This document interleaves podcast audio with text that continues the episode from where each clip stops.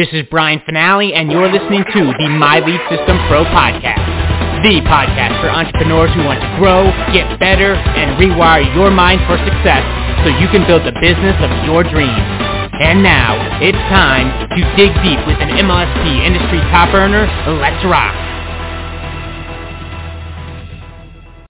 Welcome to another episode of the My Lead System Pro Wake Up Call podcast. We have another amazing leader with us today, Stacey Hall is the Go for Yes gal who is free. Oh, she's free. Free.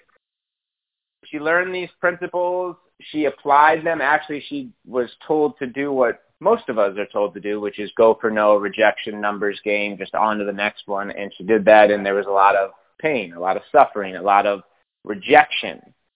And it actually really, you know, took a toll on Stacey, like her actual health, like really broke her down. And she said there has to be a better way, and she found it and she created it too. And she shifted. And she started doing what we teach her in MSP, what she teaches in Go for Yes, and really has mastered the art of like attracting the right people, the art of getting people to say yes. It's a totally, you know, if you're in that master class, if you know the concepts there, it's just a totally, you know, flip what's conventional on its head. And this is a real way to feel good as you grow the business and more importantly, get yeses and create cash right? Like today, right now. And she did that. She's at home. She's in Vegas, 100% free, multiple revenue streams, you know, leader in a couple different organizations, certainly a top earner here, top affiliate, a coach who helps us facilitate the level one workshop, has published her masterclass Go for Yes. So she's in the middle of her third book, right? And she's really done most of what I just said in the last like 18 months. She got to work. She got to work. It's real. It's possible. Stacey Hall, good morning. Welcome to the Wake Up Call. Good morning. It is a joy to be here, Brian, and I am uh, still flying from the information about email marketing that you and Jim and Diane shared last week. I've been using it. It's been working even better. Like, you know, can always get better and better, right, Brian? That's what we talk about here. And um, I'm I've got tons of friends coming tomorrow night and I'm sure a lot of the friends who are listening right now are going to be there for more tips. And before I have a particular topic that I was going to talk about today, and on this topic, I know a lot of people get scared when they think about email marketing because tech comes up. Like that's the first thing they think about, even before they start thinking about what they're going to write, which can cause fear as well. But you know, yeah, don't need the tech to get emails out there. I've been doing, Brian, I don't know if you know this, but I figured this out yesterday. I was talking to a group of clients. I've been sending emails since, well, literally for 23 years, since the beginning of AOL. And there was no autoresponder. There was no real tech. There was AOL, and you put a group of email addresses in the BCC line, and you sent out a message. So you can get started like that, you know, with Gmail. Just put a bunch of emails in the BCC line. So don't be afraid to come to the webinar and learn what to put in your emails that's really of value. So I just wanted to tag on there and hope that maybe that'll have some folks go, ah, maybe there's nothing to be afraid of here. I could do that. I, I'm already sending an email to one person. Why not just send the same email to a group of people? Easy. Easy peasy. All right. Well, my topic is one that actually I started talking about first thing this morning because I had somebody actually say to me that they got responses to their posts that I suggested they write. And the responses weren't just a comment. They were, yes, I want what you're offering. And it caused the person to freeze up. Now this is not an uncommon experience. I hear this from my clients all the time. I see this out on social media. People going, what do I do now? Somebody actually said yes. And that's how I created the topic for today. Are you mostly expecting people to say yes? Are you mostly afraid that people will say no? I just want that to kind of sit for a second while I take a sip of my hot beverage. Which one do you think you're expecting more? Do you white knuckle your posts and your Facebook Lives afraid that nobody's going to watch or read? Or if they do, nobody's going to respond? Is that where your energy is when you're doing this? Because if so, it will produce a certain set of behaviors. If when you write your posts, send your emails, do your lives, you're excited because you expect people to say yes to you. There'll be another set of behaviors that will follow that. Remember, there is a fact about energy where we put our energy, that's the kind of energy we get back. Where our attention goes, that's where our energy flows. So are you in the flow of no? Are you in the flow of failure?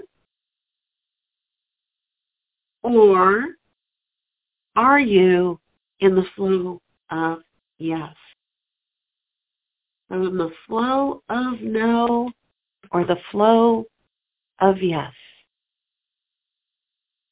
So let's start by talking about what happens when we're in the flow of the no. The flow of the no. Is there such a thing? Is that even possible? I think not. I think when we're in no, the flow turns into frozen.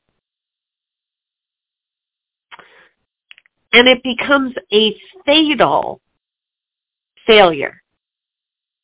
A fatal failure, meaning everything shuts down. Abort the business. Danger, danger. Because if we expect nobody to say yes, if we're expecting the no's to come, where's the enthusiasm going to come from? Why would anybody do anything? Where's the joy? If we're afraid that people are going to say no. Like I really just want this to sit in. This is not my usual kind of wake up call. I'll I'll get to the good stuff in a minute. And I'm wanting to get to the authentic stuff that most people are sitting on top of. It's sitting within them, if you will. And they're pretending that it isn't. But it is. And it's really what's driving the show because it's at the core.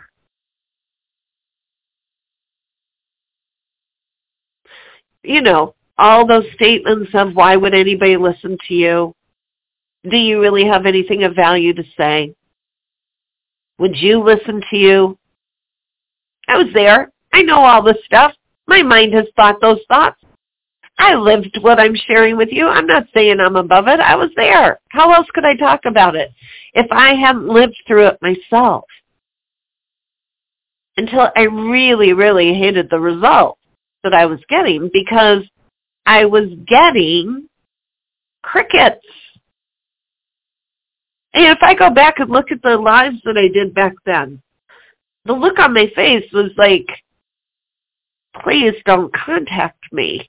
Like deer in the headlights eyes. And like, I don't know. I, I don't know if what I'm saying is gonna really help anyone here. Like you could hear it in my voice. You could see it on my face. And people are like, okay, Stacey, if you don't think what you have to say is of value, we don't either. Bye. Out of here. Not coming back. So long, farewell. Wish you a nice life, Stace. Yeah. You know what shifted? You know what changed? Is when I stopped believing the myths that were told about sales. And it happened this way. I was following, I was getting some speaker training. And so I was following some very successful speakers, the influencers in the industry. And I started hearing them share motivational uh, statements, if you will, that flew in the face of what other sales gurus would put out there about go for no and be prepared for the war and and see that was why I was expecting no's because all these other influencers told us this, right? It's it's a jungle out there. You got to go out prepared to shoot and kill and target and you know all that stuff and it just doesn't fly with my core values. So no wonder I had no confidence. No wonder I had no passion. No wonder I had no enthusiasm.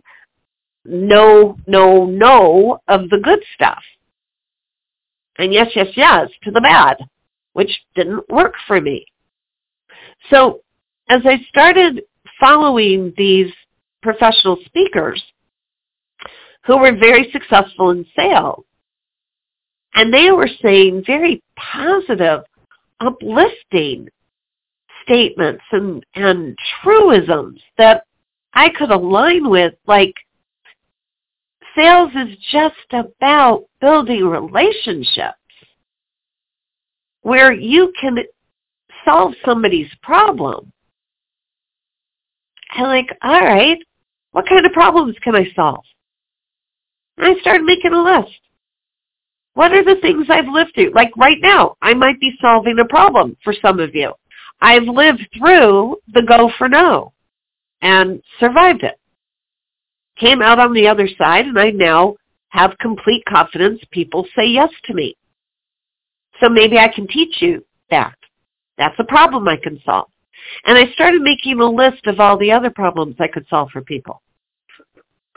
And that's all I started to write about. And that's all I started to do my lives about. And that's all I started to speak from stages about. What can I solve? Today, wrote a post about the fact that I don't believe affirmations alone work. And what I learned to do to make affirmations work better for me. What do I add to affirmations that work better for me? So I'm solving the problem for people who believe, like I used to, affirmations don't work. I have complete confidence in that because I fixed it for myself and I can go talk about that. So any problem you fixed for yourself, yeah, go tell people. And so I started sharing that. And a few of my friends started to respond.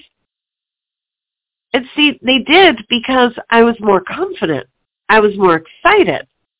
I was expecting people to say yes. And then I decided to give myself a boost. I'd started making friends with people in groups that were likely to want to talk about what I was sharing or to hear about what I was sharing. I went out into groups of people looking for answers to the problems I knew I could solve. And I started making friends with them, at least 10 a day. I would send friend requests.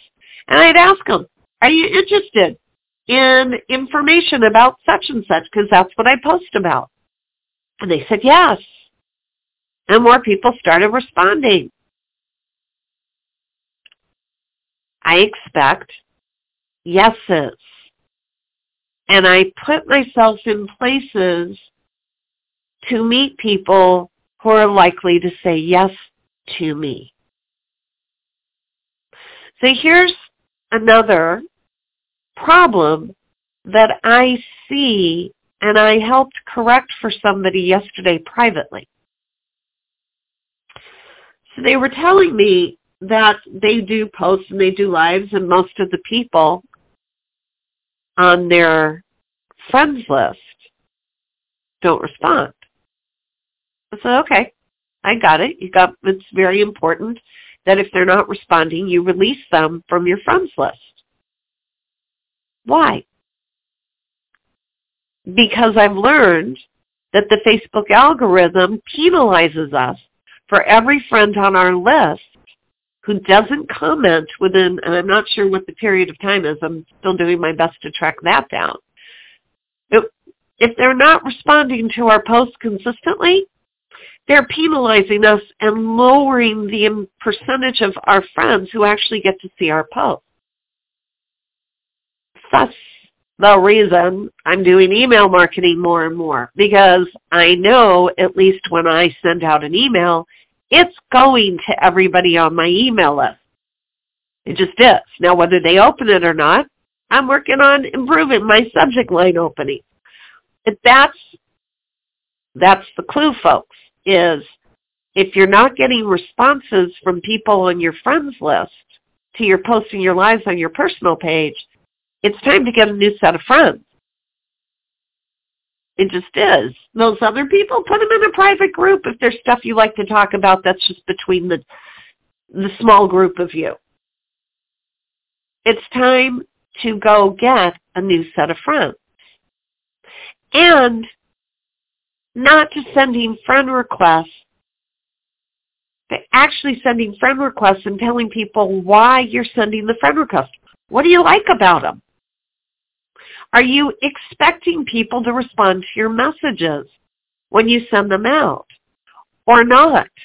See, if you're not expecting a yes, a positive response to your friend request, you won't send a message. You'll just go into hope. Okay, I'll click the friend button and I'll hope that they'll accept it. Well, what good does that do? So they accepted it. How do you know they've come to your page and looked at what you're sharing? How do you know they're going to comment? How do you know they have a network of people that they'll tell about you? You don't. If all you're doing is clicking the friend request button and then nudge, it's kind of like ring the doorbell and run. Right? Ring the doorbell and run. And if they come to the door and look, yay! No! Please stop doing that. When you send a friend request, do it because you went to the person's page and you saw something you liked about them. And send them a message and tell them you liked it. And ask them, if you like what I put on my page, would you accept my friend request? That's expecting a yes. Those are people who are going to wind up actually commenting on your posts and helping you get your message out to more and more people. So we're going to keep this conversation alive on the My Lead System Pro business page. I'm expecting you all to say yes to this invitation to come over and meet me over on the My Lead System Pro business page on Facebook. You might call it the fan page. My Lead System Pro. And we're going to keep the conversation going. I want to hear, are you going to shift from being afraid of the no's, ringing the bell and dashing away? Or are you going to start shifting your mindset to expect the yeses and prepare for them. And we're going to talk about how do you prepare to get yeses, mindset-wise and tangible. So the intangible and the tangible ways to expect yeses. I'm Stacey Hall, and I'm known as the Go for Yes gal. So what else would I be talking about? And I'm wishing you an abundance of yeses today, every day, every week, every month, every year, and for all the years to come. Because you deserve it. Please expect it for yourself. I'll see you over on Facebook. Bye. You have been listening to the My Lead System Pro podcast with Brian Fanale and the MLSP leaders. To learn how MLSP can help you get more leads and make more money in your business starting today, visit www.mlsp.com and take your risk-free test drive. MLSP.com. That's MLSP.com, creating tomorrow's leaders today.